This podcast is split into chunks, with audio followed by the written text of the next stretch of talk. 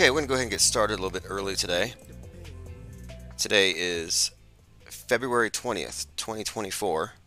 This is Fepe Akbar, Allergic to Bullshit, featuring Lean Dion.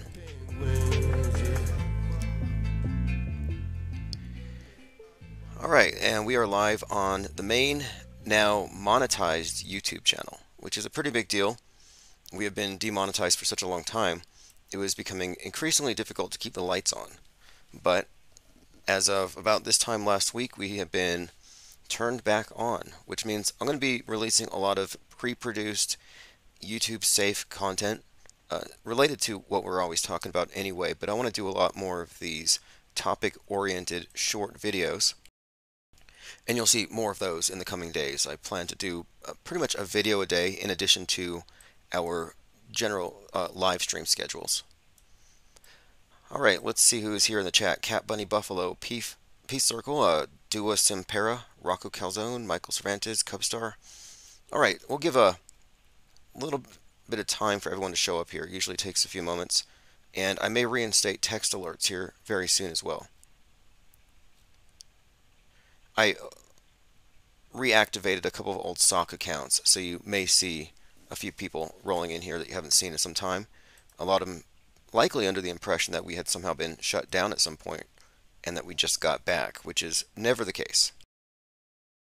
Okay, let's see. Musk is sending 1 million people to Mars. We talked about this last night.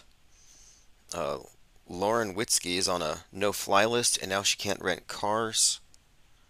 Maybe we'll look at this. She's stuck in Denver, Colorado. The rental car company won't rent or anything, but I've read her tweets, and with her temperament, I probably wouldn't let her use my car either. Trump getting sued for, well, another judgment, $355 million. Same in the political drama, selling golden shoes. We covered that. Yesterday, we were mainly talking about paradigm shifts and what's to come. You know, what's the point of what we're doing here? Are we attempting to alienate people? Are we being too exclusive? Should we be holding hands with the people who haven't figured it out yet because they're in the process of waking up? You know, do we need to breadcrumb people? And I've been saying from the beginning here that what we're actually doing is we're really driving a wedge between alt media and the off-world stage. And there's a very important reason for doing so. And a lot of it has to do with quality control, because right now we're being targeted by what I would call an active measure. There's an active measure targeting metascript awareness and auto-hoaxing. We've been looking at the predictive programming, concurrent programming, for some time now. And I've been often pointing out that the truth or orthodoxy is that this is the bad guys dropping hints as to what they're going to do. But I'm not convinced at all that this is the case. Instead, it's far more likely that our prefabricated histories are acted out, reality TV style, on the world stage for the purposes of documenting their prefabricated history. We notice the scripting because, like all propagandists, all propaganda campaigns, it's about repetition. So the predictive programming, a lot of it is just repetition, boring those neural pathways in your mind so you accept the fake news as true when they present it. But we've been noticing patterns, we've been noticing themes. Some of it's very specific, and there is a predictive capability here. If you look at predictive programming appropriately, at a minimum, it undermines our concept of what media is. When the news stories correlate to movies produced months or years before, and it's all about the timing of the releases to the target audiences. I mean, this is all propaganda analysis. We're demystifying predictive programming, but I'm convinced now that those of us who are calling things out as fake, for example, are being drowned out by an active measure. And what I'm specifically referring to is something we saw in the lead up to the Super Bowl, where there were a lot of decoders predicting a false flag. They would say Super Bowl 59 is this many days, this many weeks from this event, therefore. It's a flawed methodology. It hasn't borne any kind of fruit. Nobody's predicted anything with it. And I've been saying for some time that gematria calculators are really just bias confirmation apps. We need to look at this a little more objectively. And so the term active measure is a term used in the Soviet Union to describe political warfare that involves espionage, propaganda, sabotage, leading up to assassination. But an active measure would be something, for example, Operation Trust. Operation Trust was a fake anti-communist underground organization, kind of like Q, Trust the Plan, another active measure. And what did these active measures do? They nullify the target demographic, false hope, false leads, false intel, false sense of security, and it fills them up with a lot of disinformation. And the QAnon movement was really quick to pick up on a lot of stuff that just didn't make sense. It was like, this is not politics anymore, where suddenly they're looking at Trump tweets and they're saying he tweeted at 3:15. QAnon drop 3:15 has this word that aligns to this, and these words add to this number. So they were making all kinds of Kabbalistic calculations on the Trump's Twitter feed. It was insane, and it went on, it went deep. So what I'm suggesting here is we're looking at a disinformation campaign, that media decoding and false flag predictions are a big part of this. And I do not predict false flags. False flags don't happen. The assumption of a false flag is the assumption that the event happens, that these are real things. And I'm saying, no, we are dealing with a simulation. This has always been the case. But why are there so many anonymous predictors of future atrocities? There's a ton of them, and they're all anonymous. Like, if you had the inside scoop to some world-shattering event, why would you hide behind some obnoxious Twitter moniker? And not only this, but they're wrong all the time. Like, I was with them back in the summer, and they're looking at this Trump head wound stuff. They're trying to co-opt Jurassic Liars' narrative, and they were all wrong. And the next day, I'm like, who's going to talk about this? Why were you wrong? What was flawed here? But gematria calculators are bias confirmation apps, and they can get you to prove anything, and they lead to endless failed predictions. But the result of all these false predictions has been a flood of useless information, but a flood of noise without any cohesive take. And the fact that all of these prophets think that these events are real is very problematic. And there are many of these internet prophets, and they're all saying the same thing. Trump's going to receive a head wound. He'll be crowned king of the world, possibly the Antichrist. Well, look, you can find plenty of predictive programming backing for some kind of Trump apotheosis, where he becomes Biff Tannen. You can find all this. However, that's a far cry from saying that they're going to do something for real, then they're going to play out some kind of role on a staged character. So what are we talking about? Are we talking about crisis actors or real people? Have we not seen behind the curtain enough to know how scripted everything is? And let's say it's not. Let's just pretend, let's make believe that Trump isn't a scripted reality TV show star. Let's just pretend he's organic and he's going against the system. Well, he's got to be dumb or insulated, because he has not come across any information outside of the mainstream media box. And look, politics exists within the MSM box. Trutherism is a subset of the MSM. They're not outside of that box. That's why it's pointless to follow any of these political leaders as though they're going to take you anywhere but in circles. But what I'm getting at here is this. The QAnon cult uses gematria codes and timestamps on tweets to arrive at mystical revelation. And these decoders on X, for the most part, are Q-adjacent in their methodology. We're not talking about skeptics or auto-hoaxers. And, you know, people can use gematria, that's fine. You can use Kabbalah, you can use numerology. I understand what we're looking at here. You know, you're looking at various code, you're looking at symbolism, but there's a pretty big distinction between noticing patterns and making things match. There's something different about this. One of them is you can't point at something and say, these two things are connected if you add their names and numbers, as easily as you can say, these are connected on the way they were reported, by the terminology, by the symbolism. Like, I like to go with what we can point at. But another thing too is I've been looking at a lot of these false flag predictors who are drowning out skeptics. And a lot of them have a lot of this QAnon type expose the satanic cabal. So they're doing it to expose the satanic cabal. Now all of this leads to one thing: mystifying predictive programming. And I want to maintain that predictive programming exists, but it's merely a part of a standardized propaganda dissemination technique. They're using repetition, conditioning, and suggestibility to make scripted news events more believable.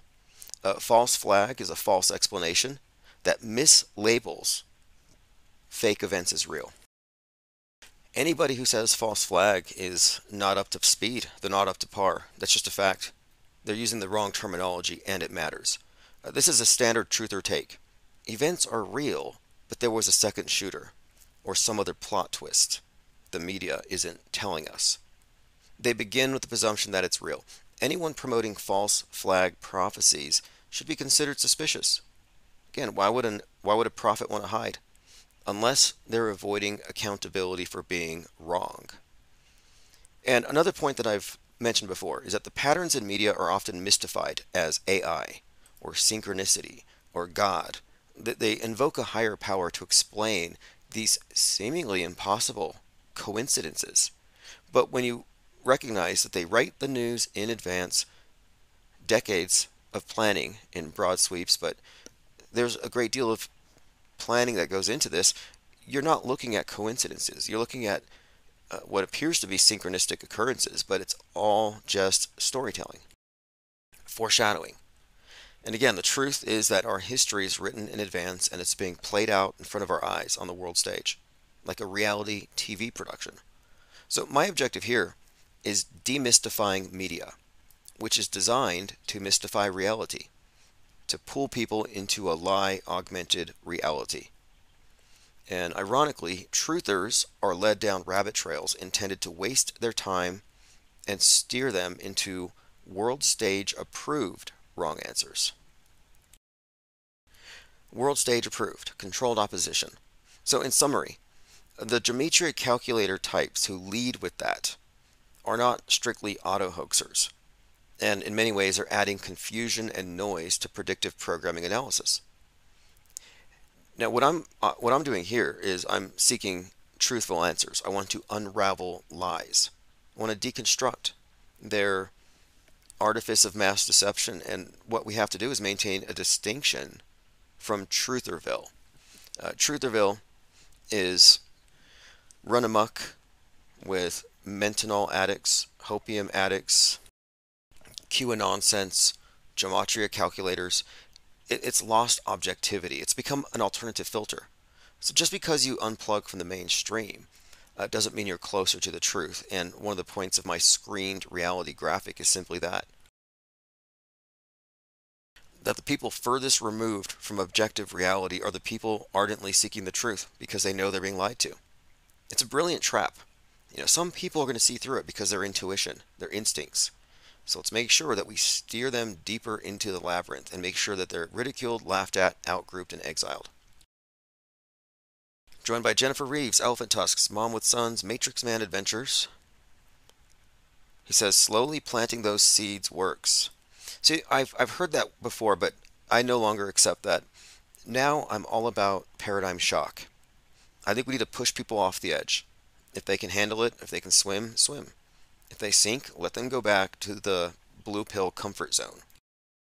But no more planting seeds. And the people who aren't fully past the mainstream argument from authority, the people who haven't become skeptical on that level, are going to stand out. And that's what we want to happen.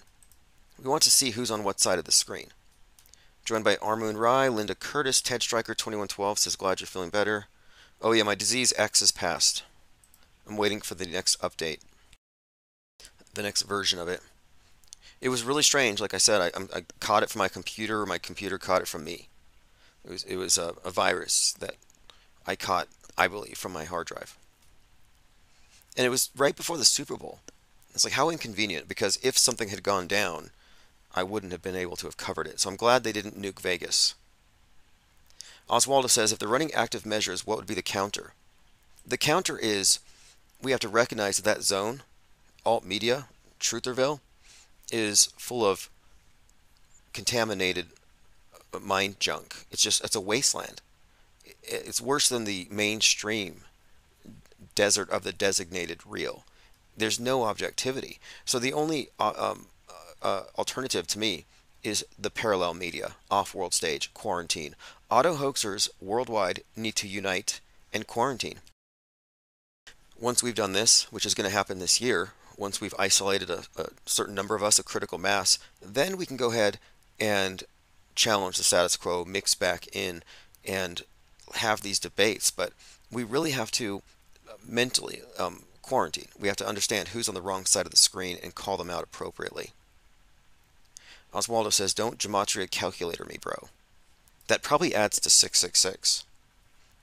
See, here's my issue with the date thing.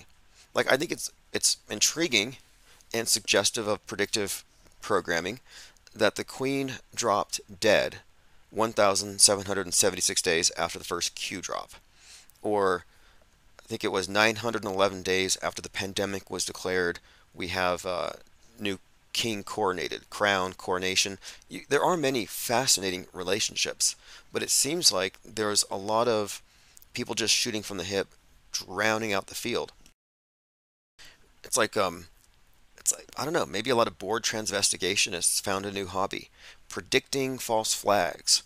It's like, look, everybody's predicting it, so you're not even going to be able to be the one that called it in advance at this point. But it's become some kind of an awful contest of engagement bait, clickbait, and the thing of it is, ironically, none of the people predicting the events know the events are fake. Appreciate the super chat there. Thanks for all you do, Tim, says Symbia. Elephant Tusk says, the QAnon crowd are always happy when bad things happen or rights are taken away because they've been convinced it's part of the plan. It's a doomsday cult. It's an online doomsday cult. And they're bloodthirsty, and they want to see a bunch of Democrats die. But what we're doing now is we're building up. So this, and everything that you put into the super chat goes into the maintenance of the think tank, and I don't expect to have any kind of financial obstacles after probably, I think, about 6 or 8 weeks from now. We should be completely caught up, and it'll be routine, just like it was in the very early days of the IPS. And that's really the reason they demonetized us. They try to make it difficult to network. And what we have here, the think tank, is a network, and it is the ground zero of a separate body, the parallel media, not alternative. We're breaking up with the alternative media, and they're going to hate that. They're not going to want to let you go. Even though they hate you because you're just an auto hoaxer, they're not going to want to let it go. Especially if they get some kind of inkling that you're right. Because then they have to admit where they've been wrong. And if you can't admit that you're wrong, you're not going to get anywhere. Like, I've been wrong about a lot of things. I used to sit around with roommates watching the ISS footage thinking it was real. And I was even a computer animator at the time. I was doing Final Cut Pro, special effects, green screen, and here I am, bamboozled by NASA tunes, by the religious art of the Church of Nasatology. Joined by Druth, says 33. G33 has joined us. Antichrist Denier says they're trying to impose their satanic worldview that life imitates art rather than art imitating life, blending all media into their false reality. Yeah, it's definitely the case that life imitates psyops, and the psyops are definitely imitating art. We live in a psyop-driven reality. But this is what I mean. Okay, so let's say we're going to write the history in advance. We're in the capstone level of the pyramid, here at the top of the Lie World Order. So we write it out. Okay, 30 years from now, we'll be on Mars. This is what society's going to look like. This is the temperature. These things will be extinct. Like, you write out your story kind of long term. You pre-plan out the wars and the major cultural shifts. Then, since you already have your news written in advance, you have your actors who play it out on the world stage, as unlikely as it all is. But in order to make it seem organic and real and believable, they reinforce this false reality in advance with predictive programming throughout media, entertainment. All the storytelling goes to driving this one singular story, history, or his story. And who is he? Big Brother. They're telling Big Brother's story.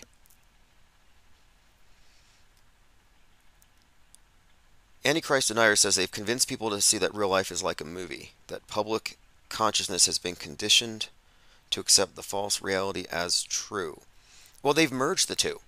And you'll notice whenever there's a major psyop, they bring out celebrities, celebrity actors, celebrity sports figures. They bring out movie stars to help make it real. They have merged the two. And I think this is one of the secret meanings behind 9/11, the two into one, the alchemy of Stanley Kubrick's work with 2001 A Space Odyssey, again, 2001. It was all a reference, I think, to the merging of the two worlds, the movie world and the real one. Man merging with the monolith. All of us having our realities filtered through our handheld monoliths, our iPhones, our little black mirrors. And what we have done is we have accepted the screen as an argument from authority. It's like a Bible. You know, many atheists are like, oh, I don't believe in God, I don't believe in Bibles or devils or flood myths, that's silly. But they believe in global warming, they accept an argument from authority, and they have accepted essentially what I would consider to be a religious paradigm. It's just dressed up as science. I think all we're waiting for now is for Gaia to make some kind of a personal manifestation, perhaps as AI. Duis Impera says, IPS is the equivalent of someone in a movie theater reminding viewers it's only a movie. Yeah, spoiler alert. You know, we're offering spoiler alerts for the world stage. And it is very much like Mystery Science Theater. If you look at the premise of that show, people are kidnapped and held hostage by hostile aliens, forced to watch bad science fiction until they go crazy. Does that not describe the modern world? Bad science fiction till we go crazy. That's what NASA is, bad science fiction, to take you out of reality, which is making you crazy. But you look at these big events, like the moon landing. These big events, what they do is they synchronize mankind's attention and they get man to believe the same thing. These are psychological operations, perception management operations, but every time they pull off a worldwide phenomenon like a moon landing or some kind of big event, it synchronizes everybody with the movie. We're all on the same stage. We're living in an alternate reality game. Cygirl says, if cops plant evidence, that's not a frame-up. If they stage a psyop and blame it on MAGA, it's not a false flag. Because we don't say false flag, no one to blame. Yeah, I get rid of the word false flag or the term, because false flag implies that people actually died, and it exonerates media. We have to look at the media. It might even help to look at the mediation process as an active psychological warfare against mankind waged by the power elite. And if you look at media and entertainment as mind control primarily, then from that perspective, these aren't really false flags. These are simulated events, and the news media is the production company. When you call it a false flag, you can give the impression that a real event happened and the news is reporting on it. But we have to remember, the news isn't reporting on these big events. They are producing them. They are not witnesses. And if we give them that objectivity, you give them plausible deniability, we give their version of things too much reality. So I dispense with the term false flag. I'll use simulated news event. Even the term psyop has been appropriated. You know, recently Musk has been toying with the idea of news being fake, just jokingly saying, I can't believe still that people believe the news is real. And this is Mr. It must be real because it looks so fake. Like, he's got to be he is an insider. You can't be that high within this cult where you're involved in the space program and not be aware of the big deceptions. Doesn't mean they know everything, but there's a certain point where they lose plausible deniability. Nobody's dying, nobody's crying. Yeah, that's kind of high security level. You have to have a high security clearance to have that information. Most people don't know that.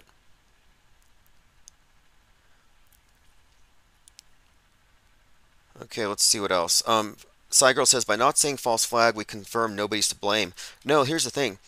False flag is a scapegoat red herring and it distracts from the fact that nothing happened. Who are you going to blame for nothing, for something that didn't actually happen? You know, this is what I get into these conversations with certain people who are like, well, we think Israel did 9/11.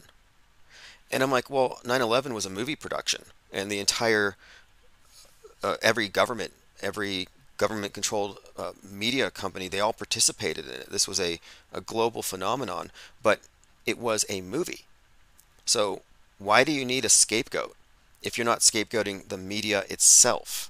If you're still like, oh, we got to get these bad guys or find these bad guys or arrest that traitor, you're not looking at the apparatus of mass mind control itself, which is bigger than any of these bit players. You're missing the stage for the actors. You're missing the forest for the trees.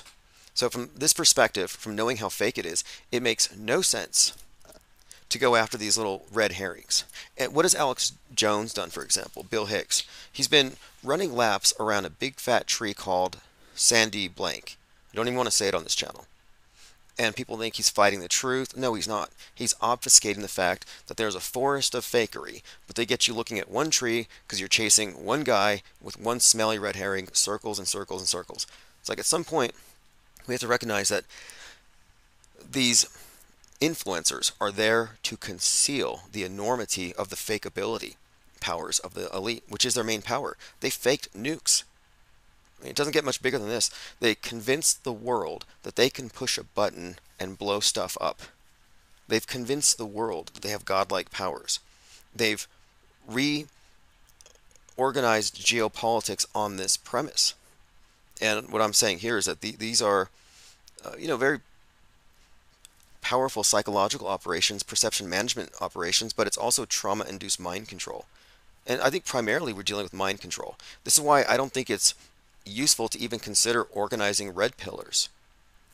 It's like, why would you try to organize patients in a mental asylum who don't know real from fake, who are triggered by the images on the screen because they don't know the difference between agitprop and reality?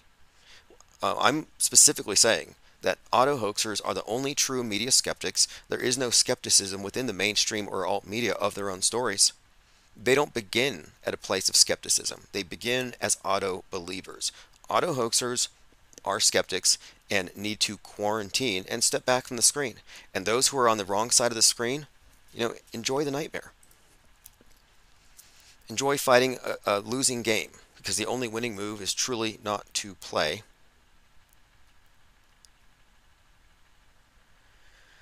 Appreciate that, Antichrist Denier. Support there via Venmo. Appreciate everyone's help here, everyone's comments, everyone's contributions. You know, especially people who disagree. You know, if it wasn't for disagreement, I wouldn't have arrived at certain conclusions, because I examine disagreements. You know, people are like, what are they spraying? You can't answer that. I'm like, wait, there's got to be a trick being played here. Oh, I get it. What are they spraying? Loaded question, shifting the burden of proof, ignoring voluminous material and research that suggests that the official version might have some substance to it. You know, you can't make an argument or a claim without accounting for what's already there. You can't just dismiss it and make an argument from ignorance. I mean, you can, but it's not something you can intellectually stand by. So I'm glad that I've had plenty of people to oppose my opinions, because again, it's about fine-tuning the arguments, because what we're doing here is we're navigating our way out of a labyrinth of lies. Antichrist Denier says, it's hard for people to believe that all the world leaders are in on the lie. It's as simple as this. Why would the controllers relinquish their imaginary powers? Okay, look, it's not an exaggeration to see we live in a global doomsday cult. We live in the end times. The first time someone told me they believed we were in the end times, I thought, sad, naive, backwards, archaic. These are the words that came to mind when this guy said, I believe we're in the end times. I was like, how sad is that? Not only that, but just how, I don't know, I guess arrogant. You were born at the right time, that it's all going to end just for you. But at first I thought this is just a byproduct of an old operating system, a religious paradigm. But then the most up-to-date scientific minds of the day believe we're in the end times, that the world's going to end in 9 years if we don't get rid of our carbon emissions or whatever it is. Got to give Al Gore more money. give the WEF more power to regulate, or we're all going to die. So the end times thing is built into our modern paradigm, with plausible scientific ways it could happen. Rocks from the sky, atmosphere igniting because of nukes. They have all these various scenarios. So we live in the end times already. That's given them tremendous power. I would say that reducing our frame of reference in terms of time is the equivalent of even truncating our view of the world in terms of space, reducing our ability to move around. They're constraining our minds, limiting our options. And much of the worldview formation power of this ubiquitous screen isn't in telling you what to think. It's in selectively choosing what you're paying attention to. That's pretty much how it works. It's about narrowing the range of options, but setting a frame of reference. And the difference between the skeptic and the blue pillar or the truther is that the skeptic's frame of reference doesn't begin with the internalized concept of the world that they have prepackaged for us. Their lie augmented reality doesn't have to be your primary source. You can have your own senses. You can live in the meatverse and recognize that the metaverse is an augmentation. It's a filter, not a window to the world. It's actually the new hoodwink. If you look at the symbolism within the Masonic context, the people outside the temple who haven't seen the light are walking around with wool over their eyes. They are hoodwinked, purposefully kept in darkness so they can be ruled over. And my contention is that right now, the masses have a hoodwink, but it's clear. It's your digital veil, as I think Salty Siren called it, which is a great way of describing it. It's like a filter. Okay, let's see here. Antichrist says, if they have convinced everyone they have the capability of destroying the world with the push of a button, they have complete control over the subjects. Obedience through fear every single time. Yeah, and I'm like, when are they going to do it? When are they going to remind us? When are we going to get another example of how powerful they are? It's like some truthers actually get kind of let down. They're like, oh, we were really hoping that the Super Bowl would have been nuked. We were really hoping this would happen. And I kind of understand where they're coming from with this. Like, you want some kind of conclusion. But I've kind of arrived at this. And this is from Saul Alinsky's Rules for Radicals, number 9. The threat is usually more terrifying than the thing itself. Imagination and ego can dream up consequences more than any activist. Perception is reality. Large organizations always prepare a worst-case scenario, something that could be furthest from the activists' minds, and the upshot is the group will expend time and energy in creating the direst conclusions. Anyway, his point of it is, the threat of the thing is more terrifying than the thing. You know, you look at these videos, they scare you when you're a kid. They kind of hold that over your head.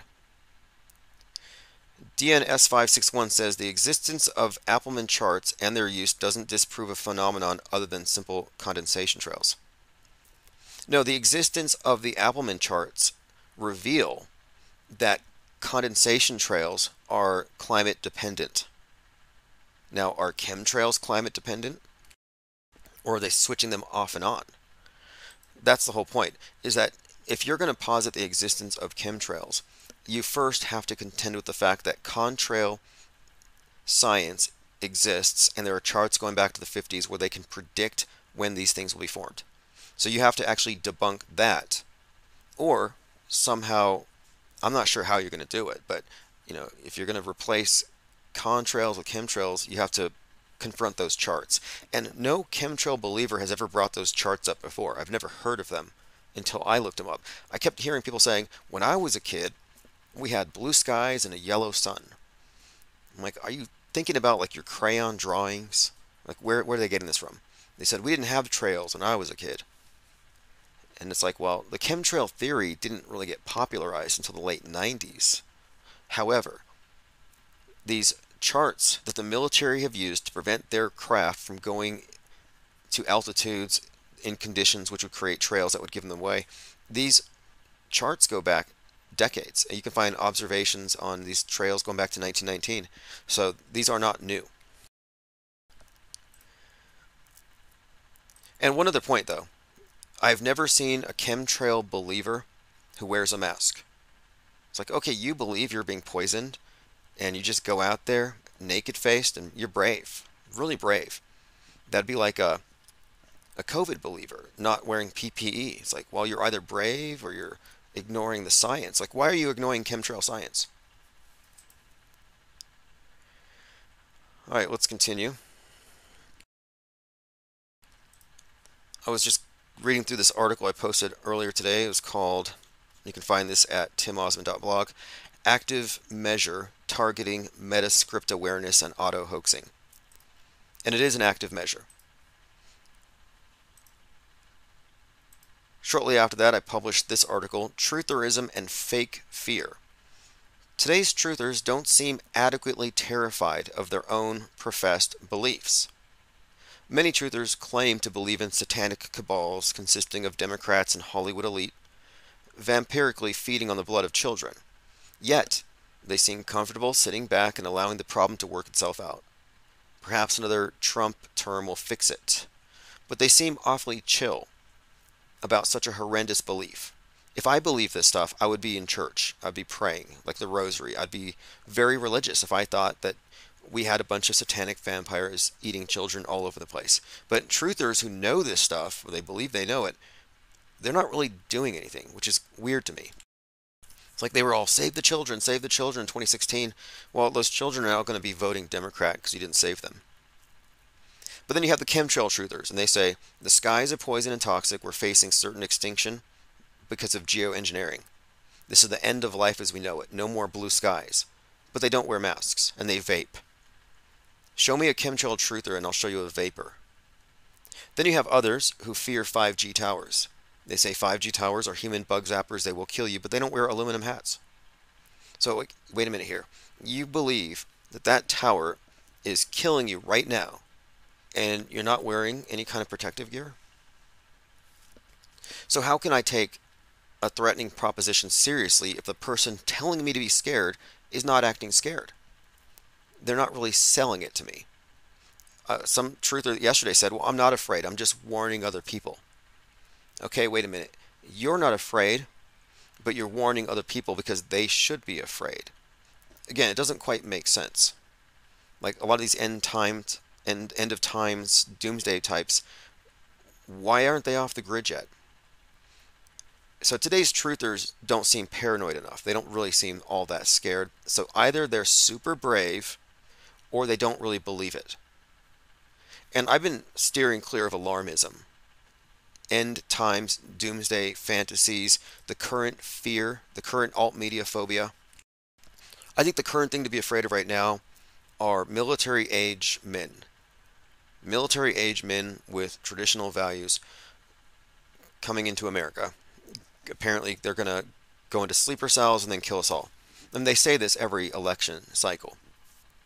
This is all just alarmism. Current things. They fear the current thing of the week. But I ask myself, why aren't they taking meaningful action? It's almost like they've been conscripted to be carriers of targeted propaganda messaging, which got me thinking, maybe they are the target. Think about it. If we're living in a situation where we're all being targeted by propaganda intended to keep us in a state of fear and insecurity, well, what better way to put the people who are waking up into a state of chronic fear and insecurity? Load them up with propaganda and tell them this is the real truth, and it's just a bunch of scary crap, and it never leads to anything, and there's never a doomsday, and none of their fears ever materialize. I would say that the red pill community is largely consisting now of propaganda mules who are actually carrying ammunition in the info war that is against their own interests. And I mention this again because fear is the main weapon of this worldwide media mind control apparatus. That's undeniable. So why carry ammunition in a rigged info war? False flags never happen. Predictive programming is just repetitive messaging propaganda. So at this point, look, we're here, we're in February 2024. I think it's safe to say that we need to question the motivations now and the judgment of anyone insisting people died if they don't have evidence. Show me the blood. Ashley Babbitt didn't die. If that fact doesn't compute, then your reality is framed by establishment media-driven narratives. If you can't compute the fact in your bigger assessment, your wider assessment, if you can't compute that Ashley Babbitt didn't die and Trump is in on it, yeah, your head's in the screen. Your head's been, you're in the media matrix. And what we're offering here with skepticism is let's replace the agitated, cognitively dissonant inner war with something less reactive, a skeptical take at what we're really looking at. And why should I react when they say jump? Like how high? No, I don't think so. They say jump, they say cry, they say donate, they say react. I'm like, I need more facts. I'm going to suspend judgment, and I'm not going to be shamed, goaded, or coerced into taking sides because I don't have enough information, and you don't either, by design. The way they roll out these news stories, and it's becoming increasingly clear now, they don't want you to be the most informed person first. Like that last shooting at the Joel Olstein church, he wasn't there, sadly, but we had this fake shooting at his church, and a number of false narratives were spread about the shooter.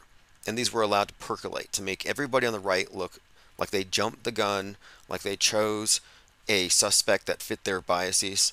And then later you find out, hey, look, they were wrong. Well, they were led to the wrong answers. And this is a standard procedure. This is why I say it's better to suspend judgment. Let's not rush to come up with the full story as though we're competing with the media and regurgitating and offering a spin. No, rather, we're suspending judgment and assessing the facts. You're not supposed to suspend judgment. You're supposed to believe as fast as they can pass it on to you. Thank you very much, Symbia. We at IPS appreciate your support. Keep shining, IPS. Oh yeah, our tank is actually shining right now. And we know exactly what we're doing. We have a plan here. We have a 30-year plan mapped out. And the plan is simply to revolt intellectually against lies that insult our intelligence. I refuse to believe BS.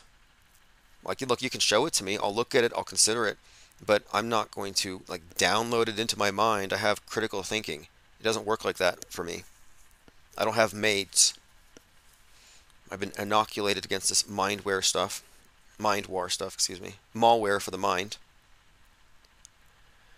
Mango Penguin says, take a break from the distractions and take time to appreciate some poetry. I live by these words I share. They're brazenly honest and will give you pause to think transcendentally.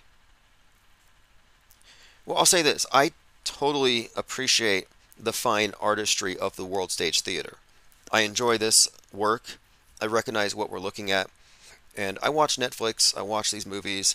I just recognize, though, that entertainment is a subset of mind control. And I watch it with full awareness that they co-opt the best in aesthetics.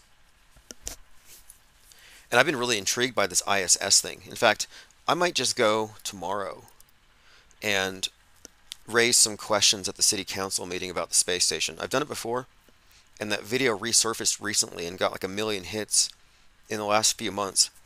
And I'm like, maybe I need to go back and bring some stuff up again about this thing, because there's a few weak spots in this world stage worth pointing out. And one of them happens to be the space station. And I just watched the movie about the space station. And you have to compare the special effects in the movie to what NASA shows you. It's revealing. It's a juxtaposition they'd rather not have you consider. More on that later. Going through your comments. All right, let's catch up on notes here. So my point with this, though, is Trutherville is corrupt. Media is corrupt. Alt media is corrupt. Trutherville is not pure.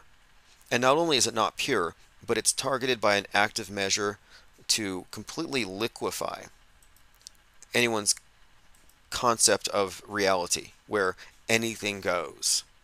This is worse than Mandela effect reality fluidity. This is JFK Jr. came back as Vivek Ramaswamy to be Trump's vice president. Like, that's where they're getting. It's pretty bad. Now let me play a clip here, because I want to show you, just as an example, where we differ from those who are promoting InfoWar. Because look, I'm not an InfoWarrior. I don't believe that the InfoWar is worth fighting. I think it's a losing game. I'm taking an anti-war perspective. But this is typical rhetoric of someone who believes that it's all real, or at least he pretends to. And the level of agitation is what I'm pointing out here. It's entertaining, yes, I get that. But, like, is this rational? I guess is what I'm asking. This is Alex Jones talking about how he smells blood in the water, and he's like a shark. I smell globalist blood in the water. I'm like a big old 20-foot-long great white shark, and I smell a lot of blood, of the political lifeblood running out of you. Anyway, he goes on one of his rants. He's not talking about eating his neighbors, but here's where it gets interesting, because I'm just showing you here. He goes on these tirades against the bad guys, and this is the gold standard of trutherism. And when we're done with you, you'll wish you'd never been born, you trash, you murderers. You've killed 20 million innocent people. You've shot up millions of children that are flopping around like dead fish dying. You are absolutely disgusting filth. But you see the power you had and the levers. We could depopulate. We could control. We could corrupt the medical system by getting them on board with it. Anyway, on and on, depopulation, same stuff for years, and I'm saying this is all hype. A lot of it's Bubba effect, run for the hills, and I think it's fear porn. That's pretty much the bottom line, and that is the point. The point of it is they want the people who are seeing through the illusions to be plunged into a deeper state of fear. They want to make the boundaries of the matrix unattractive. I'm going to wander and see what's going on over here in Trutherville. Oh, no thanks, I'm going back to sleep. They make it unattractive, unappealing. Why would you want to know this stuff? Why would you want to go crazy with all this information? Wokeism is just as crazy. You know, the red pill is the right's version of wokeism. The wokes are just as crazy. The wokers. They're all insane. But they're insane because they've been fed a steady diet of agitprop designed to make them adopt the extremes of the political horseshoe. So they stay engaged. So the people who should be freeing themselves of the info war, of the mind war itself, are actually becoming increasingly engaged and distorted as they take sides. And let's see here. Going through your comments. Symbia says, what are they pumping into Jones lately? He looks extra cooked. Well, there's nothing new about it. I mean, this has been his spiel for a long time. He used to cry about the New World Order, a lot of emotional appeals, and I'm just at a point where I don't see the value in it. I don't see the value in getting agitated. I don't think I lose the moral high ground because I'm not trying to create a militia to go chop the heads off of feds. Like, I'm an inactivist. I'm a peacenik. I'm anti-war. If being anti-war makes me a bad person and being a truther makes me a good person, then I'm like, well, what's so good about being inundated with all kinds of baseless phobias? I think I'll just take a chill pill here. You can keep your menthol-laced red pills. Cheesy Cool says, gotta appreciate the genius of Bill Hicks, though. I don't think I could play an Alex Jones character either. Look, if Alex Jones isn't Bill Hicks, he's funnier than Bill Hicks. If he is Bill Hicks, he's genius as a performer and all that. Like, I have nothing against him. It's just that he's a fake canary in a fake coal mine. And his job was to hide the reality of the world stage theater. I have no real interest in being critical of his work because I know where he stands. Same thing with anyone else on the world stage. I watch CNN. I know where they're coming from. I just think it's important to know where people are coming from and to recognize that truthers are on the same side of the screen as the world stagers, as the mass media itself.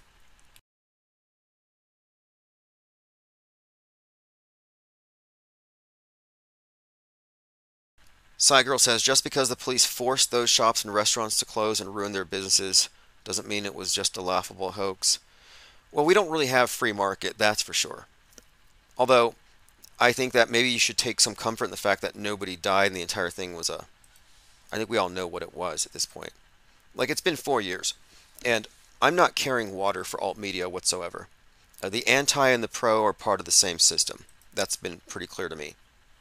But what I think we need to emphasize here is the fakery. I think too often truthers want to de-emphasize the fakery. They think, oh, this is just a tactic. it's all real, or it's about to get real, and it's about to get kinetic. Let's arm up. Let's get ready to fight. It's like, no, that's not how this works. The fact that they have you bracing for an attack means you've been conquered. It means Big Brother has raised his fist, and you spend your entire life in a defensive posture. And I'm not in a defensive posture. I don't feel personally threatened whatsoever. I'm not afraid of nukes.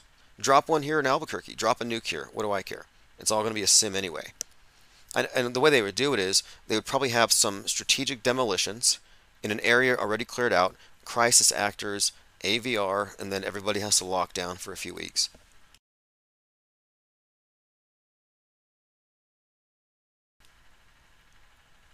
But I would also let the victims speak for themselves. You know, because you have to remember, we're like, oh, look, all these poor oppressed businesses had to shut down. You do realize that many of those businesses are owned by liberals and Democrats. You do realize that more than half the population not only acquiesces, but agrees with what you might feel to be tyrannical. The right wing is like, oh, they're taking our rights. And the left is like, take our rights. You know, one side is 100% porous, open to everything, inviting everything in love with Big Brother. And the other side is closed off. But the fact that it's bifurcated tells you something. There will be no unanimous agreement. You will not change the system from within. You will lose the info war every single time. You want to pick up info and throw it at the other side, they throw some back. It's ceaseless. You're never going to win. You can't win because you're in a mental asylum. You really are. The world stage is a mental asylum. And that's putting it nicely. Harmon Walker says, Infinite Plane Society, he's not even controlled info, he's 100% a liar, just think no one with feelings would refer to the fish as, the children as fish flopping. Oh yeah, well, it's hyperbole and comedy. Now, is he a liar? He's a confabulator, sure, sure. Jones or Hicks, doesn't matter, yeah, absolutely. I just don't think that we need to put them in separate categories than their mainstream counterparts. Like, alt media is fake. Alt media is a subset of mainstream media, and that tells you everything you need to know.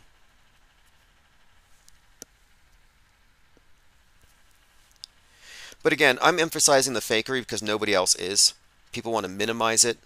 They want to hide it because it's the dirt. It's the secret. The big secret is fakery. The big secret is the existence of this invisible war, this replacement religion, the weaponized superstition and mass mind control, trauma-induced mind control, trauma bonding with mass media. It's sophisticated. We're generations deep into it. There is no escape from it. Or rather, there's no escape from it if you follow any of the pundits out there or any of the religious paths. No one's going to tell you how fake anything is. This is very controlled, gate-kept information. We've only arrived at this because we didn't stop. I'm like, okay, I'm looking further than just this one event. I'm looking for patterns. We're noticing patterns. We're networking with other people who have begun to formulate a composite or a picture of what are we really looking at here. And a lot of the things that we are discussing now are things that we've arrived at recently. Like, we started to notice that predictive programming isn't just random in movies here and there, but it's thematic, it's consistent, and it is often concurrent with the shows that are being released. Uvalde, for example, Uvalde school shooting. Well, you had a show called FBI season finale that they canceled. Why did they cancel it? Because the storyline matched, like 100%, it matched the shooting.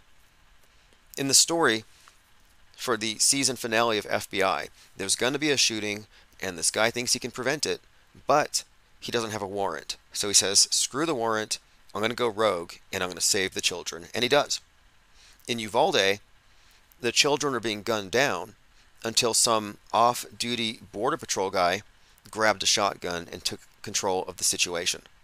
And this show was scheduled to come out that day. And we have numerous examples. So there's no reason to pretend like the news media is reporting on real events. They're reporting on a reality TV show called History in the making.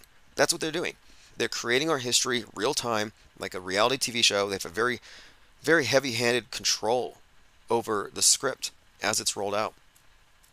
It's not just the big psyops that distract people. It's the everyday stuff. It's the world view formation in progress.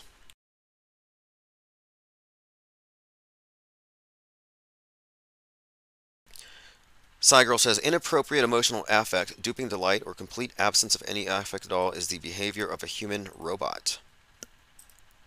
Yeah, it's definitely psychopathic or sociopathic, I guess you would say. It's a lack of self-control. You'd also have to be a control freak and some kind of an elitist to happily take part in this stuff, to be a willing participant.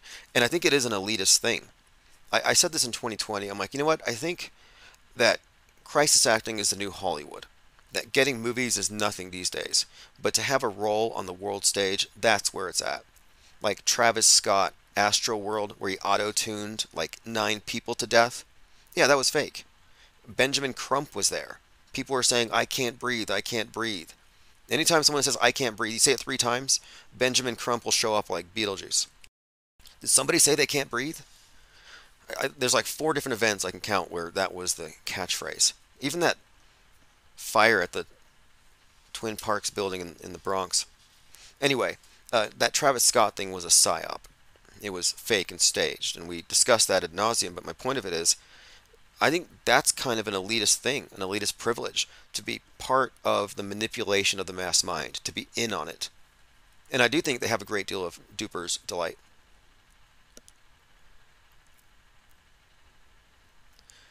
Seigel says, it's only a harmless hoax. Well, do you consider religion to be harmless? Like, here's a question. People who are raised, let's say you're raised in a strict Mormon environment, and you believe in Joseph Smith and polygamy and baptizing the dead, or let's say you're raised a Scientologist. You start off as a Scientologist, your family's a Scientologist, you're cut off from anybody who's not Scientology, and your whole worldview is built on the premise that the world's going to end and we need to clear the planet of engrams. Okay, now, would you call this harmless? I would say, well, no. I think it's warped. I think religion is mind-warping. I think giving somebody a prefabricated worldview and telling them that this must trump your lived experience, that this is the authority over your mind, that you are not the arbiter over what you believe, but we are. No, I don't think there's anything right about that. I don't think it's harmless. And the MSM is the biggest cult in the world. It is the universal religion. But the fact that I'm calling it a hoax doesn't mean I'm minimizing it. It means I'm accurately describing it. If you're saying it's not a hoax, not only are you wrong, but you're adding to the fear porn, the fear hype, the illusion of threat, and the insecurity. Let's just call it what it is. It's a hoax. It's not real. This is an accurate description of the world we inhabit. We live in a global doomsday cult. They get in everybody's head and they program everybody. You can deprogram yourself if you choose to, but it requires that you remove the screen as a source of authority, basically placing yourself there instead, and then analyzing it objectively and reality testing its claims, and recognize that, hey, I will not be able to believe everything they tell me because they won't supply the evidence, but the burden is not on me to believe. It's okay to be a non-believer. And what I'm doing is I'm fomenting a culture of non-belief. I don't need believers. I don't need hysterical alt-believers. I don't need the apathetic, run-of-the-mill blue pill types. What we need are thinkers and seekers who are objective and realistic and know what we're looking at, and aren't afraid to call a hoax, a simulation, a simulation. One of the things that is a major hang-up for truthers is they're like, don't call it a hoax because they're going to discredit us. You mean the mainstream media isn't going to see you as credible? Like, we have to stop caring about the opinions of the brainwashed.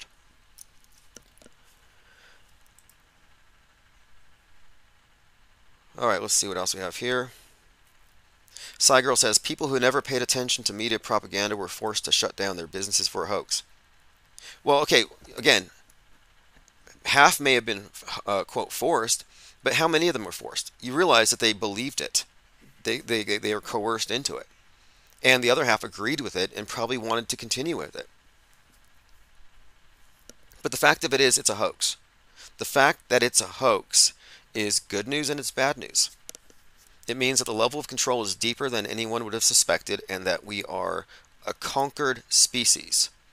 That it's not that it's one nation or one political party or a few bad actors. No, that within the human race, there's a group of traitors. There's a power elite who have managed to accrue power through knowledge disparities and plunging the masses into relative darkness, and they rule over us. That's just a fact. That's how this thing works. And the information that we have is privileged information that we weren't supposed to have, and it's very different from what conspiracy theorists believe. But also, I want to point out that if you're a good capitalist, just because they make you close your store doesn't mean you would shut down. It means you would evolve. And they didn't let that happen. For example, I saw one individual on Amazon who realized an opportunity. So he drove around to all the dollar stores and he cleared out the hand sanitizer, filled up his garage. What does that mean? It means that he can deliver a much needed product anywhere in the world pretty much overnight. And they pulled his account. They said that was wrong for him to take advantage of the event. It's like, well, capitalism happens to be a very effective way. You know, the free market is a way to distribute goods and services. But no, they wanted it to be government-centric. So what we really did see was government flexing over any kind of free market activity. But, you know, to be an entrepreneur, to be a capitalist in this world is, it's not ideal. But I remember immediately I started selling plague masks, to be ironic, and I did make a little bit of money off of it. I sold bumper stickers, like COVID 1984. You know, so what I think typifies what I think of as capitalism and entrepreneurialism is adaptability. I mean, I'm running a YouTube channel as a business, and immediately they begin shutting it down. And so it wasn't just the mom and pop shops being shut down. It was online entrepreneurs who are involved in discourse. But I'm not trying to minimize the fact that there are victims in the mind war, but what I'm saying is that this is a ubiquitous world religion, and not describing it accurately is a good way to stay within it, to think that you can beat the other side or something like that. Let's see, let's continue here. Go through my notes. If you want to follow me on Twitter, it's IPS Insider. We've been talking about trutherism and fake fear. Now, this is really weird. I had never seen this before. In 2012, Lady Gaga was dressed up like the Wicked Witch of the West, and she interviewed Julian Assange. The Lady Gaga scene is footage that we licensed from WikiLeaks, so I wasn't in the room, and so you'll see it's a locked-off shot. But I'm actually glad that there is no coverage, because it makes it more surreal in the way that it stands out. It's just incredibly revealing. Who was after you, Mr. Assange? Formally, there are more than 12 United States intelligence organizations, investigative organizations, that are... What are they? After. So, I mean... Those include, most importantly... So if you're just listening, it's just this bizarre scene of Julian Assange being interviewed by Lady Gaga, who happens to be dressed up in a witch Halloween costume. No explanation, no further context. Just one of those things. A new trailer for Alex Garland's Civil War just dropped. This movie's going to be out on April the 12th. There's been a lot of discussion about this movie. Citizens of America.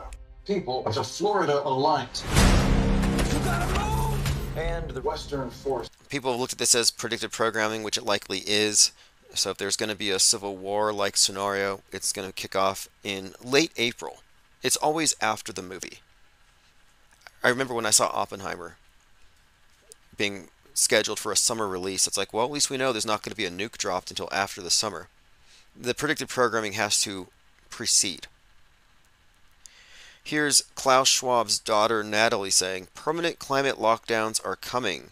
whether you like it or not. Clearly, the system, I mean, you mentioned it earlier, that we had before is not sustainable. So I see it as a tremendous opportunity to really, to have this great reset and to use this huge flows, of money, to use the increased levers that policymakers have today in a way that was not possible before, to create a change that is not incremental, but that we can look back and we can say this is the moment where we really started to position, nature at the core of the economy.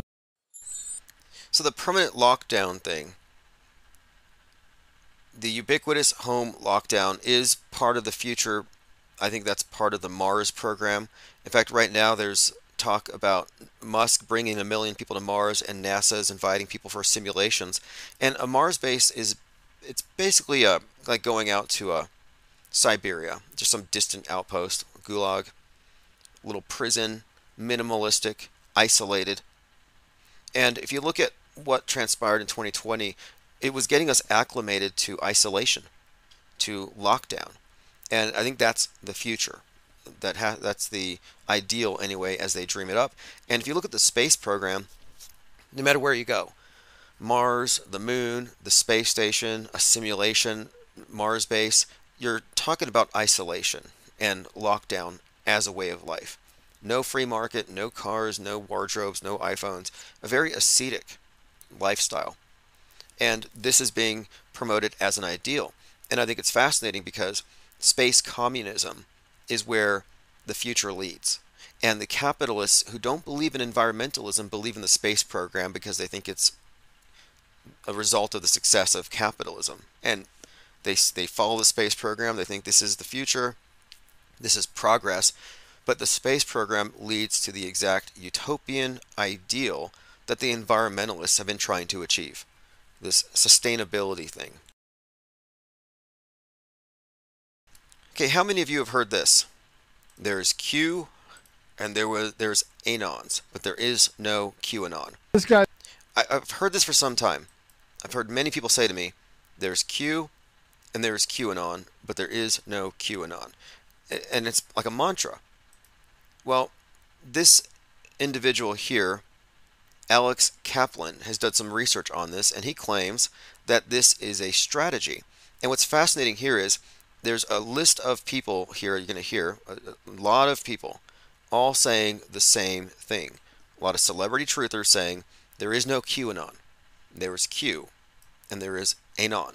I'm Alex, the demon researcher. For the past few years, I've been covering the sprawling QAnon conspiracy theory, claiming that Trump is involved in a secret plot to take down satanic pedophiles in the deep state. And I've gotten my fair share of blowback from the QAnon community for scrutinizing its influence in our political system. Alex, Pee Wee Herman, Soy Boy, Kaplan. Alex Kaplan, you are a worthless... Okay, now a lot of these guys are mad at this Alex Kaplan, but here's the thing.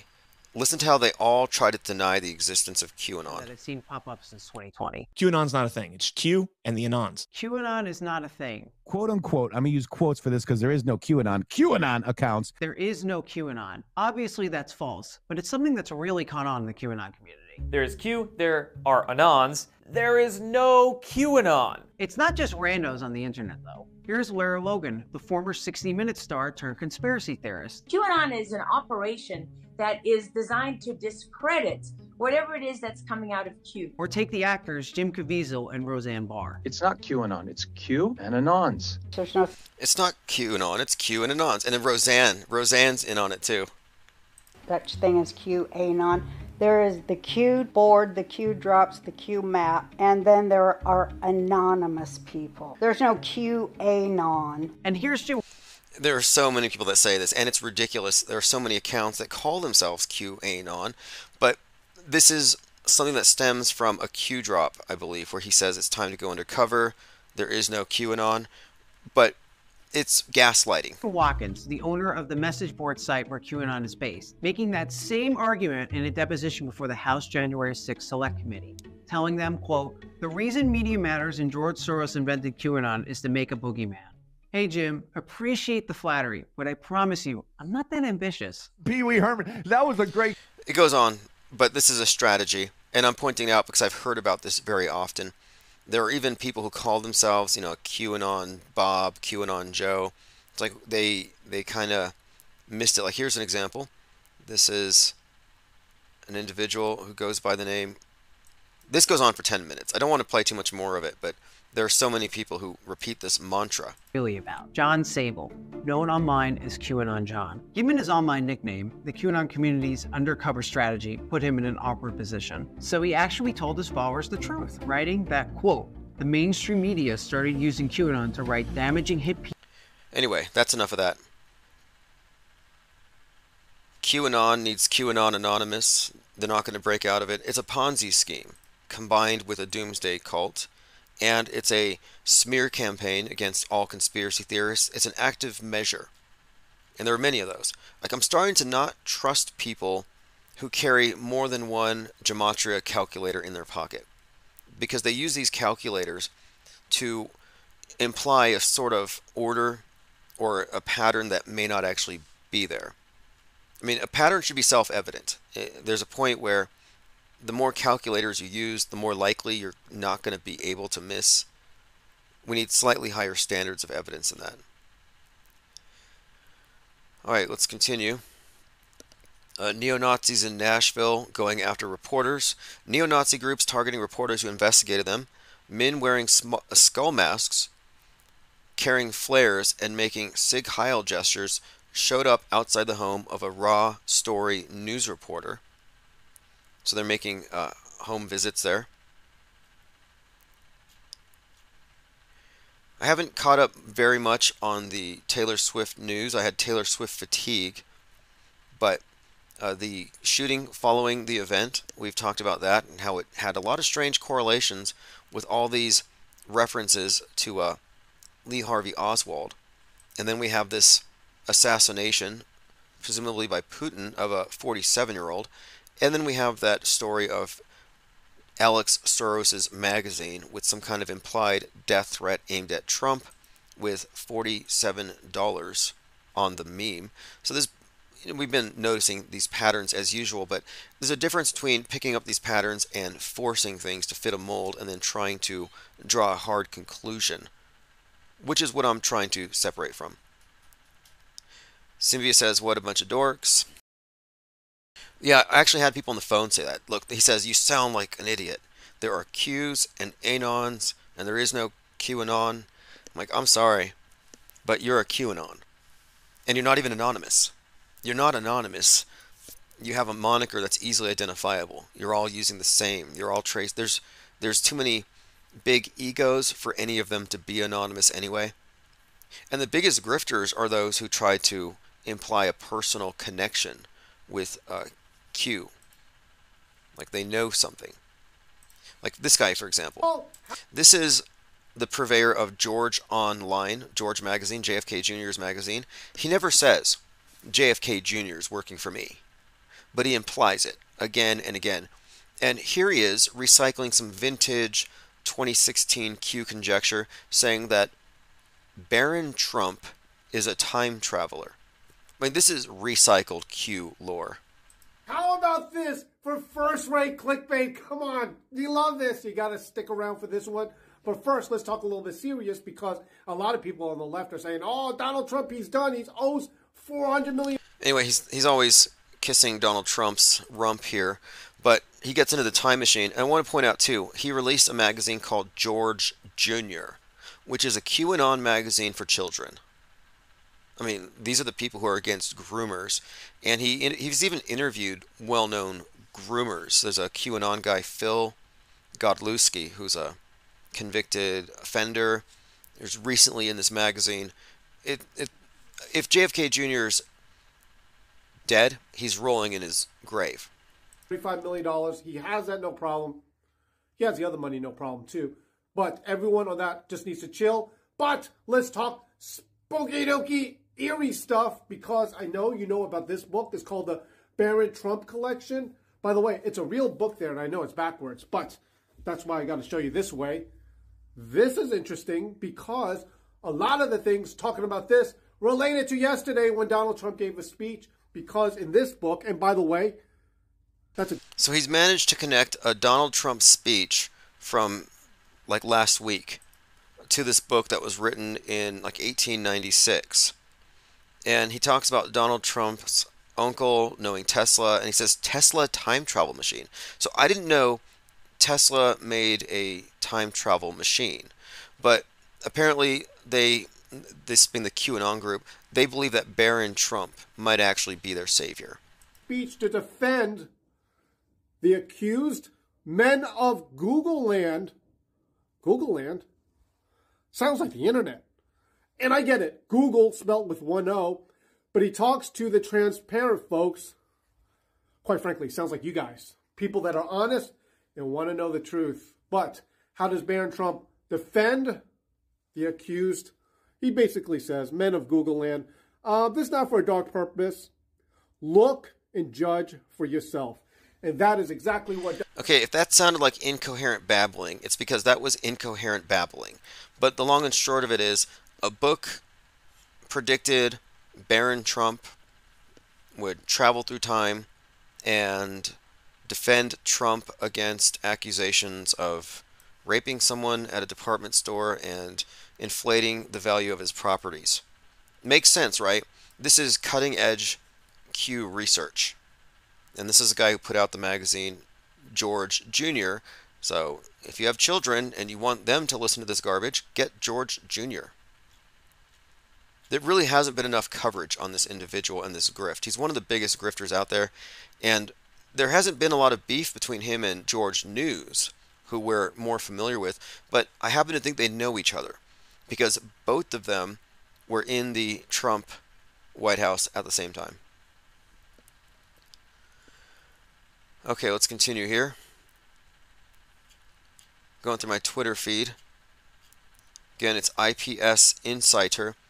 One of my favorite channels to follow is Les Luthor, and he uses the term illusion warfare because PSYOPs has been taken over.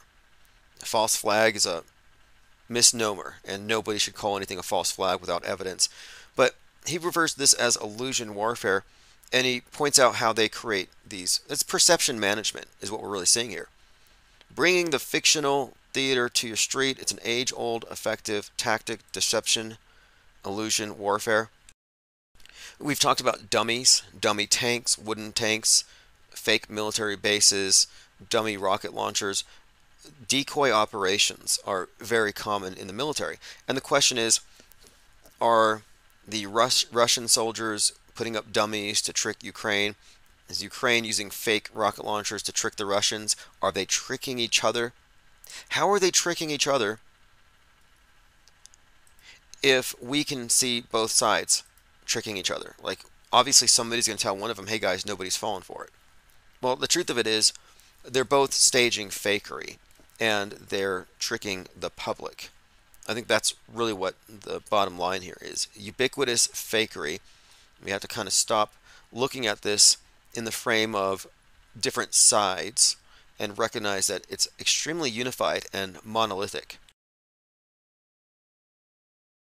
Everybody agrees that we're going to Mars. Nothing else matters at that point.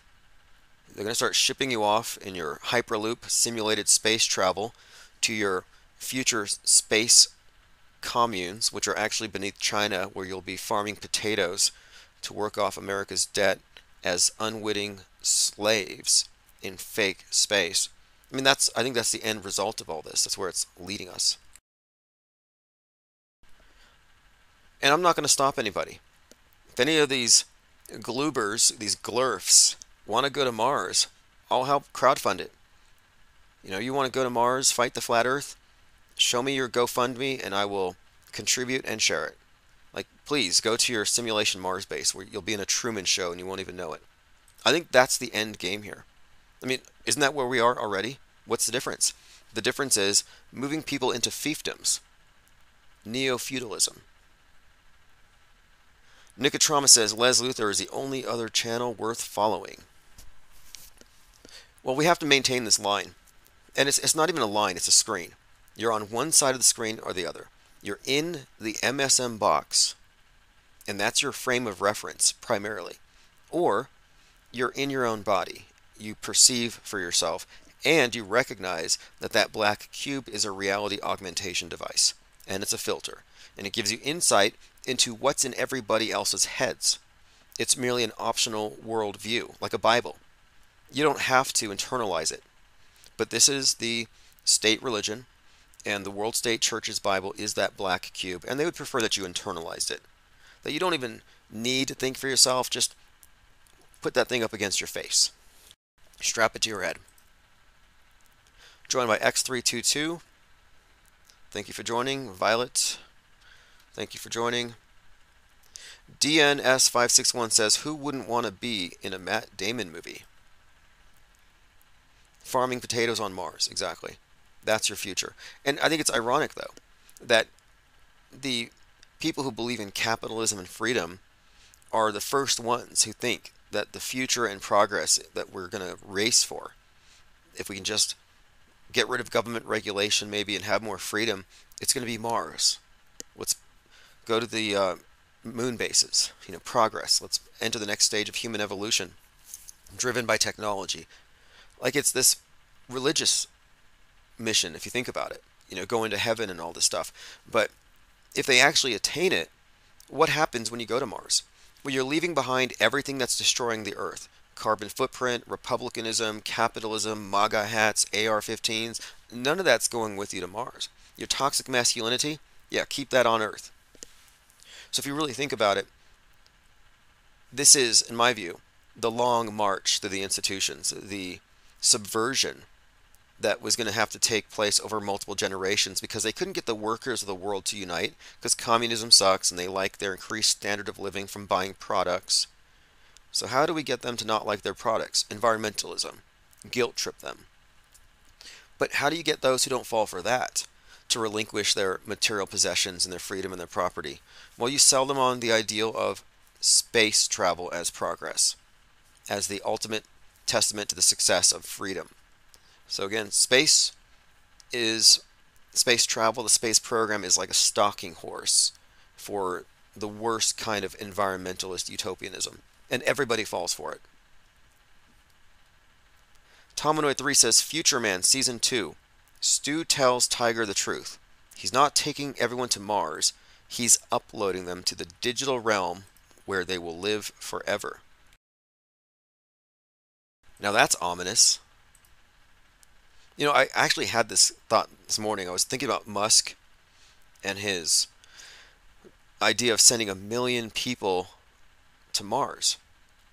And I thought, you know what he could easily do is he could create simulations of everybody, and instead of blasting you to Mars, just blow you up and your ashes go into the sea. Meanwhile, your digital version goes to Mars and people can still interact with you through the internet. Like, I mean, he could literally just dump you somewhere and replace you. And the person that people interact with is seemingly you. I mean, how would you know the difference?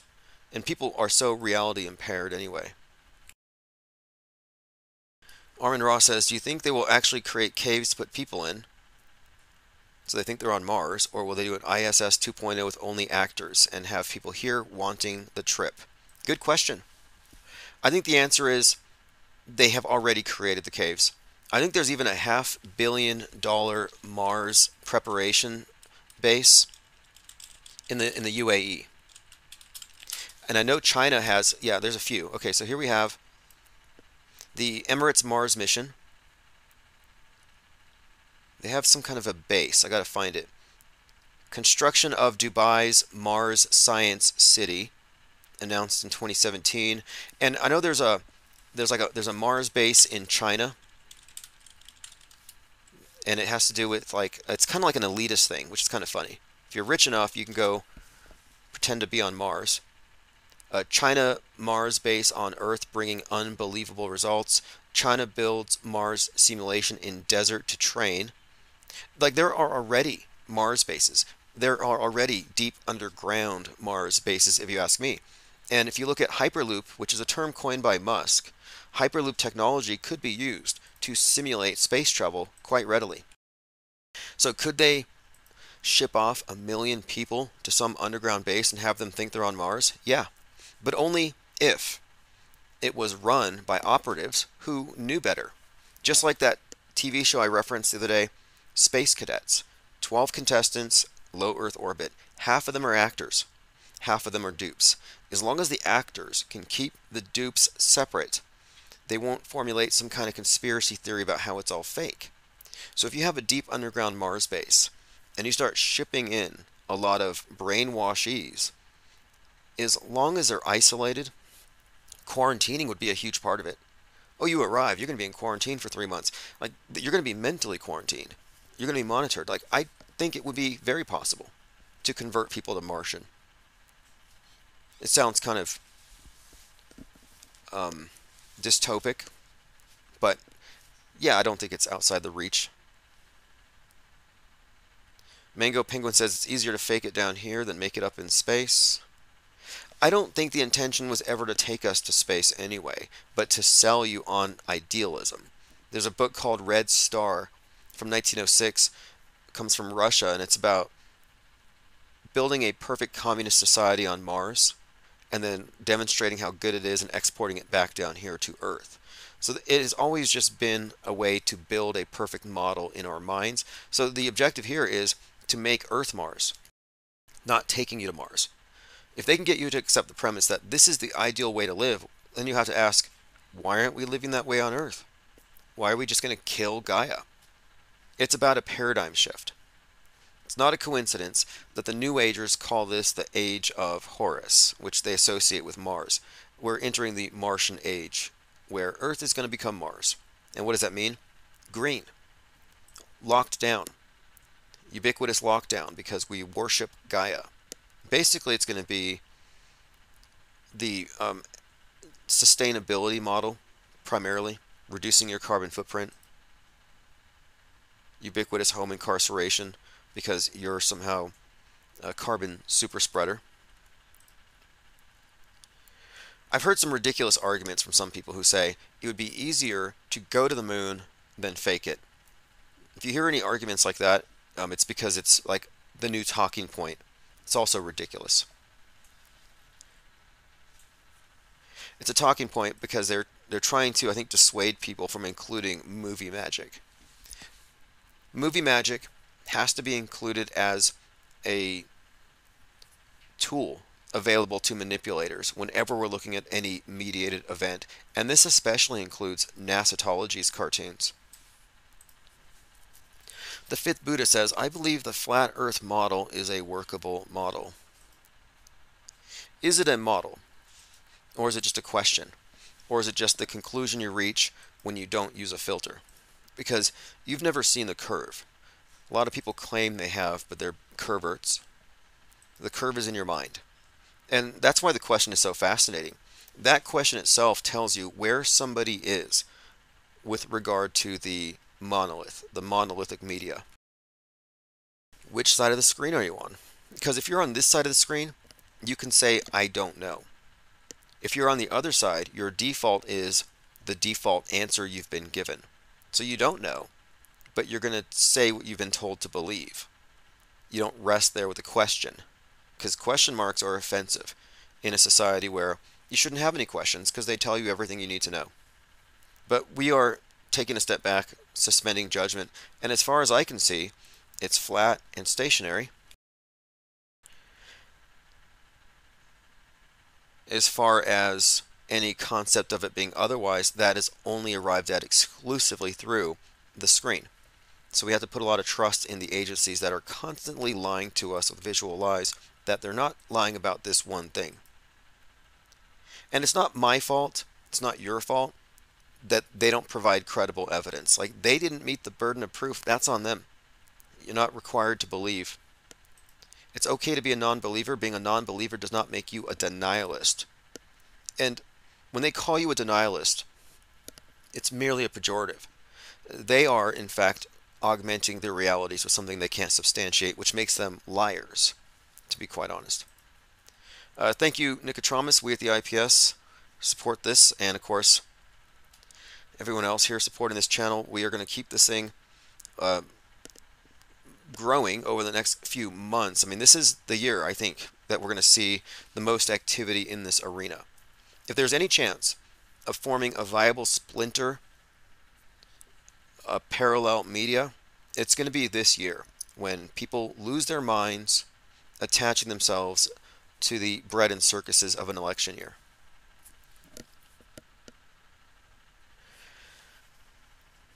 Now, if the Earth was a spinning ball, or if it is a spinning ball, you know, I'll be the first to admit it. But for me, it's really a matter of having a standard of evidence, and it's not simply one picture that can do it. They also now have to explain away everything that would contradict their claims to be viable witnesses, people who aren't involved in deception. And my background in video editing is all it really took for me to start asking questions, but there are just too many questions. And the one that really has me today is and this is something anybody can look at, and I'm going to mention this very soon, probably at a city council, because I watched the space movie ISS, and I was looking at how they created the illusion of spacewalks, and I compared it to the NASA spacewalks, and it's very obvious. And once this is said, anybody who hears it will be forced to reckon with this. You can't deny it. The spacewalks are shot underwater, and you can prove it by looking at the lighting. I used to point out the bubbles, but they said, oh, that's space debris. And funnily enough, in the new movie, they put space bubbles floating around at the very beginning. I think they did it to kind of cover this up. But the lighting is diffused, and the light diffusion, the light loss, is 100% consistent with light loss you get in underwater nighttime video footage. So if you go underwater at night to film manta rays at the bottom of a lake or something, you're only going to see so far because the water is going to diffuse the light. And that diffusion that limits how far you can see is evident on spacewalks, but only on their videos when they're moving around. Their still photography you can see forever. You can see the Earth down below. But these things are problems for them because they can't go back and edit this stuff. They've been using these techniques for years, and it needs to be called out. If there is an Achilles heel in the space program, it's not Apollo 11. It's not looking for curve and debating people who believe we're on a globe. It's actually looking at the movie magic and saying, we can't have an intellectually honest conversation about the nature of the world without considering the filter through which we're getting all of our information. And if you think they're not using special effects, you are ignorant.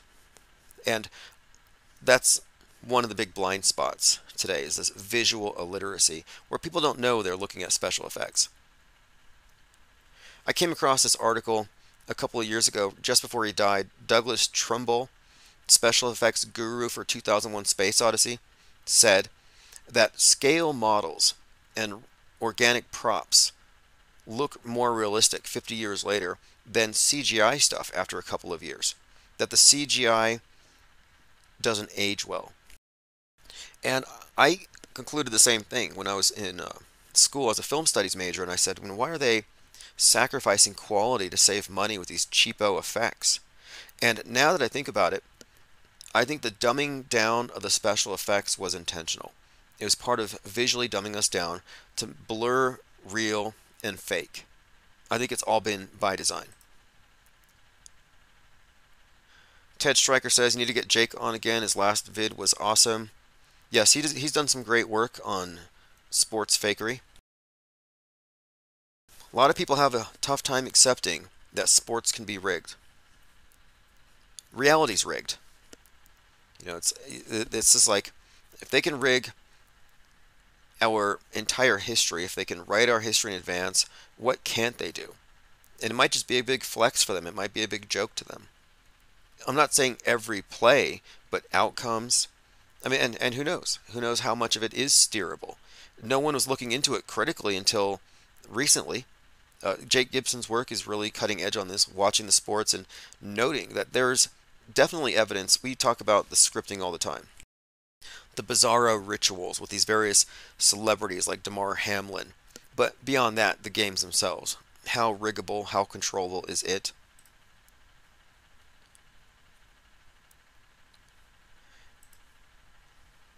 And people are like, they're going to take our guns. That's why they're faking events. And they get all these explanations. And I'm like, look, they've already taken our minds.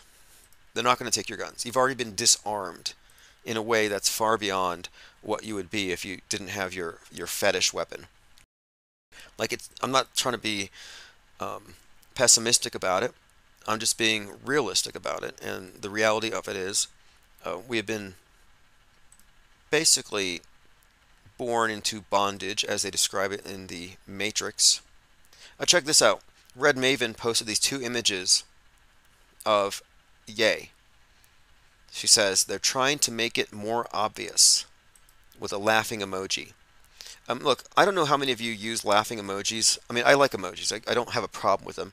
But I've noticed that a lot of the QAnon types are always throwing these laughing emojis as though it helps them appear to be more certain about their conclusions. And I'm annoyed with laughing emojis just thrown out there when they're wrong about something. So in this case, you're supposed to believe that they replaced Kanye. And all this tells me is that this person knows nothing about camera focal lengths. The fact that they, and this is a consistent thing, people are like, they did this with Jamie Foxx. Oh, Jamie Foxx has been cloned. No, he had a different camera. And so this is the type of visual literacy I'm talking about. And in this case, this person who has arrived at the conclusion that Ye is a clone could not be called a skeptic. She might disbelieve in mainstream news automatically, but they automatically believe all of the insanity on X. And then this person said to me, I've done photography for 20 years, and even I can tell you something's not right. I'm like, no way. And to say I've been in photography for 20 years, well, everybody who's 20 years old has done photography for 20 years.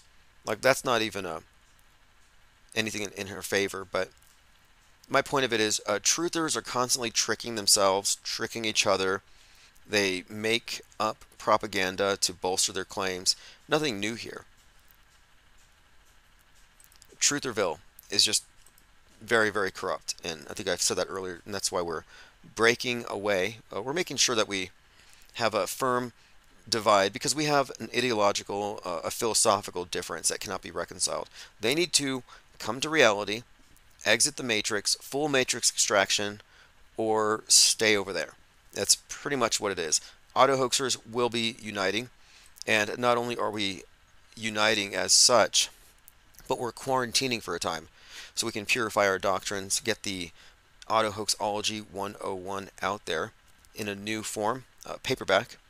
But we need to have this parallel media become self-aware. Then we can do damage.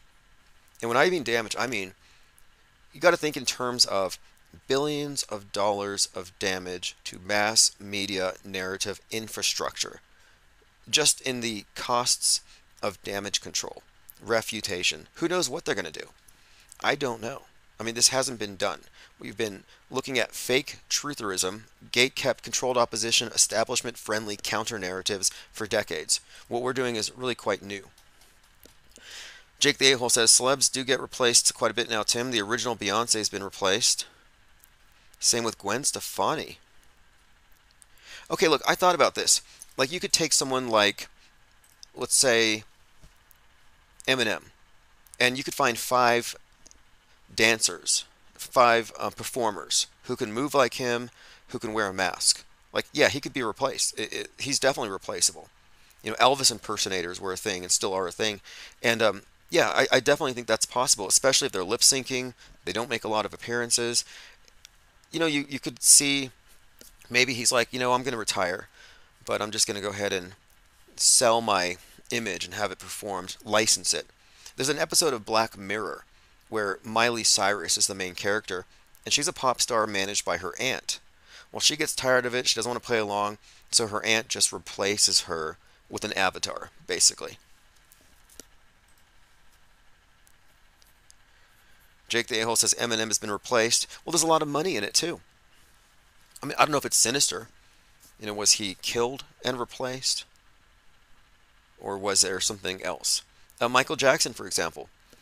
Is it the same person who supposedly died at, what, 50? At some point, could he have been replaced? Absolutely replaceable. You know, fascinatingly, you had that, the Weeknd comes out on the Super Bowl where all these body doubles are wearing bandages, like they just got some kind of facial reconstructive surgery. And this is, again, the Weeknd, who has that weird series of videos with these plastic surgery and head wounds and stuff. But even then I thought maybe that's kind of a hint as to the, you know, replaceability of these various pop stars, interchangeability. And it's certainly within the realm of fakeability. Jake the A-hole says, nobody claims Kid Rock has been replaced, so it's not like this conspiracy exists with every celebrity, but many people think Eminem. Yeah, a lot of people think Dave Chappelle, and I think because they remember him being funny, which I think it's a conspiracy theory that he ever was funny. It's more likely he was funny to the person that you were back then, because you were probably going along with a lot of default ideas of what was funny at the time. He's a government jester for the most part. Has he been replaced? It looks like it. I mean, I couldn't say for sure, but a lot of people believe it. Now, as far as Kid Rock, there is this theory that Kid Rock is the Home Alone kid. Yeah, Macaulay Culkin. Macaulay Culkin and Kid Rock. I don't see it, but... Yes, Jake the A-hole says, did you see the video I posted with the child crisis actor in KC who claims to have been shot? Yeah, I watched that video. I have it bookmarked here somewhere. And this kid is, like, talking about how he was shot. He's smiling. He's laughing. Like, the bullet went a millimeter from his heart. And they show his wound, and it's a grazing on the edge of his arm. Kind of reminds me of that shooting at the bowling alley in Perry, Iowa, where the person who was shot was some child. And she's smiling at the camera. And she's like, yeah, I'm glad I'm not dead. I got grazed. And she's holding a bowling ball that looks like a globe. Just like the globe bowling ball that Michael Moore is carrying on Bowling for Columbine. But we had examined these things. Both these events have these child actors that come out. And that's just a bad idea in the first place. Like, the person hasn't been convicted yet. You don't know if there's multiple shooters. Who knows? You know, you don't know the whole story. So the idea that you would take a witness and put them on TV and make them into a celebrity, a viral video is crazy. It's like, well, now, if the person, like, let's say Nick Cruz had an alibi, which he does, but the media ignored it. If Nick Cruz got out, he would know every single person who saw him, who could potentially, you know, get him in trouble. So it's just strange to me. And finally, minors shouldn't be talking to the news about massacres they've witnessed. It means their parents signed a waiver. Jake the A-hole says, Dave has been replaced. You need to compare some old Dave and new Dave. Watch the 4-hour comedy special where he talks about Lincoln being killed in Ford Theater. That's what I would have to see. I would have to watch his body language and see if I take anything off of it. Because I think he's kind of let in these days, like really rehearsed every move, and it does seem somewhat contrived. You also have to account for, you know, plastic surgery and all this stuff as well. Kevin Morin says Donnie Darko and Back to the Future numbers adding up to the eclipse date. Well, you know what's worth exploring here are the connections between Donnie Darko, Leave the World Behind, and the eclipse X date, which is 4/8. Fascinating connections. The map with the X through it. Matt Perry's death date and his character's birth date. There's quite a lot there, but that movie has a number of fascinating Donnie Darko tie-ins. But these various events and these child actors are just indicators of how I think you have to be born into these families. They got to be connected. It's unbelievable what they're doing. Now, what they didn't do is they didn't bring out rubber surgical training dolls and wave them around for the cameras. Like, why didn't they do that? They have the technology. Just order up 11, I think that was 11 little rubber toddlers, cover them in theatrical blood and fake cry for the cameras. Do Us in Paris says, Bill Jones just turned 50. Come on, we know you're 63. Yeah, that's one of the things. If Bill Hicks is Alex Jones, there's a good 13-year discrepancy. In fact, he recently admitted this, like the other day. He said the truth of it is, his name is, I think it's David Winston, and he played the role of Bill Hicks and Alex Jones. He's always bringing this up. Like, nobody would talk about it if he didn't bring it up. Oh, interesting. Jake the A-hole says, YouTube shut off my comments on the video with the actor kid. See, I thought you shut off the comments. And I noticed you didn't say very much, so I thought you were playing it safe. But the fact that they shut the comments off means they're watching. Mango says, wasn't a kid shot at the mega church in Houston? That's the recent one at Joel Osteen's. Is it Joe Osteen or Joel Osteen? Now, I'm not Mandela affected. I don't care. That's the difference. Smokey the Bear, Smokey Bear, I don't care. None of these matter to me. The fact that I don't know if it's Joel or Joe, Osteen or Olstein, does not mean reality shifted and I'm in denial of it. It means that these are ambiguous names. If you look at the logo, the L could be on the Joe or the Osteen. It's ambiguous. And moreover, it's like definitely not connected to reality shifting. Just Occam's razor. I'm like, come on, this logo is too ambiguous. You can't even make that case.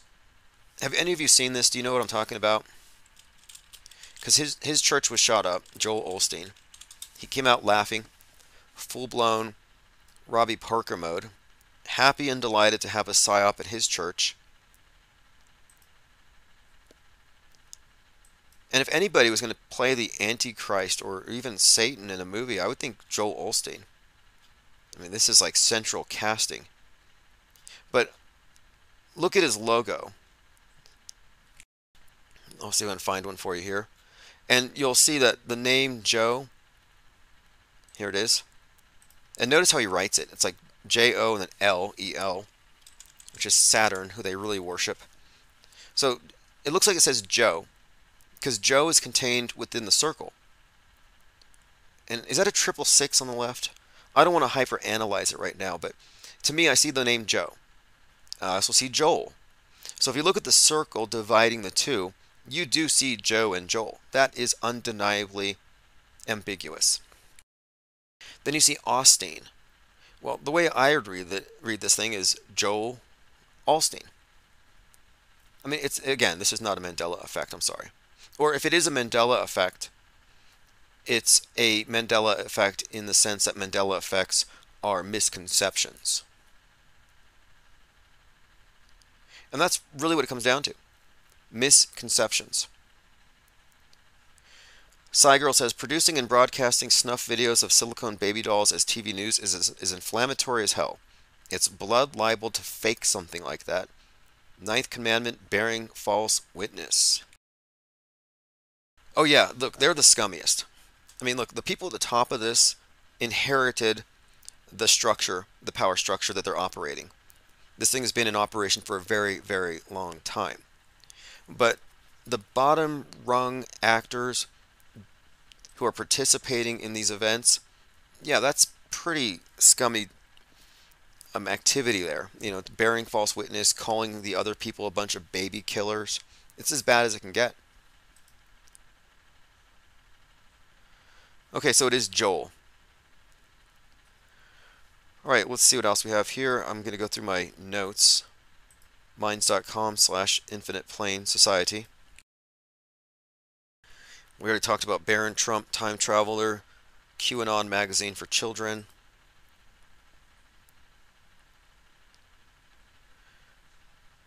We have an audio here, Alex Jones and David Icke. I'm going to skip that for now. David Icke has been on this kick lately where he's calling out the fake alt media, but to me it's just kettle pot. It doesn't really go anywhere. Raw Alerts also posted the news is not real. So just to kind of bring it back to this really quick here, there's a concerted effort to drown out auto hoaxing, to drown out Metascript breakdown, to ridicule those who are calling out the fact that the news is simulated and scripted and written in advance. So the finer point on this is here is this. It's simply that the news is real. It's as real as Mandela effects are real. But Mandela effects are not what Mandela affected think they are. They're misconceptions. The news is real, but it's not what news consumers think it is. It's a prefabricated reality TV version of history being played out on the world stage. It's worldview formation. It's not real reportage. So they're trying to bury this probably in advance of what we're going to do, because we haven't really made it a secret that our objective is to take this think tank, consolidate it, purify it, and then metastasize it, and then see how far it can go.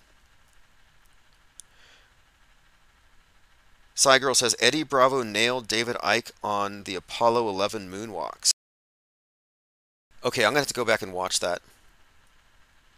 He says he hasn't looked into it. You know, that's the same thing that James Fetzer said. Because he has a whole book on debunking Apollo 11. I'm like, have you looked into the space station? He's like, no. Like, that's weird. But he believes in it. You see, that's a problem. He debunks this one shooting, but he believes the next one. That's a problem. That means that they haven't undergone the paradigm shift. They're still auto-believers, but they selectively adopt skepticism. But only with some obvious events. And that's where truthers are. They're auto-believers who are selectively skeptical about certain approved events that you're allowed to be skeptical about. What we proffer here is skepticism as a stable philosophical posture. Every single news story, whether it's inconsequential or some big, explosive, spectacular event, every single one is approached with skepticism. It's not selective skepticism, which doesn't get you anywhere. Yeah, look into it, Eddie Bravo. Eddie Bravo has been pretty good about bringing up uncomfortable topics around people who don't want to hear them. That's for sure. Jake says, Eddie Bravo is an actor tied back to Rogan. Bravo did a stream with ODD and David Weiss a couple years ago. Is ODD still in jail for the, was it meth? I mean, look, all of the major popular flat earth channels, for some reason, a lot of them aren't around anymore. Jail, drugs, death, fake deaths, all over the place. All right, this has been great. This is Chief Crow and the Flat Earthworms, Auto Hoax. We'll be back live very soon. I just wanted to start earlier today and kind of catch up on things, but we're going to get back into our regular schedule. And I'm also working on a number of shorter videos on a lot of topics. Jake says, I know ODD is locked up, but I don't know for sure. You know what we should do is we should do a Where Are They Now? Like, there needs to be a documentary. Where are all of the various flat earthers from 2015 to 2018? Where do they all go? And just do kind of a retrospective. It'd be interesting to see what have they arrived at. Have any of them gone back? They say once you've gone flat, you never go back. I've heard that a few times. It may not be true. You know, do we have any who've gone back to the comforting delusion of the spinning ball in space? Honestly, I wish I could believe that. I mean, I wouldn't mind it. Like, it's just, it's easy. It's like, it'd be nice to know that everything's been discovered. They've figured it all out. We can trust them on the big picture and just focus on our lives. But no. Oh yeah, Math is now Power Clay, and he's actually selling the flat earth, which is genius. You know, so many people are trying to market this, they're trying to own it, Bible flat earthers creating churches around it. And then here you have Math comes out and he's like, I'm just going to sell the flat earth, and he bags it and sells it as some kind of, I guess it's a skin treatment and a hair dye and a toothpaste. It's like the all-purpose mud. I've checked it out. Looks interesting. Haven't tried it myself. All right, this has been great. We'll be back, and sign up to the newsletter. I'll put a link below.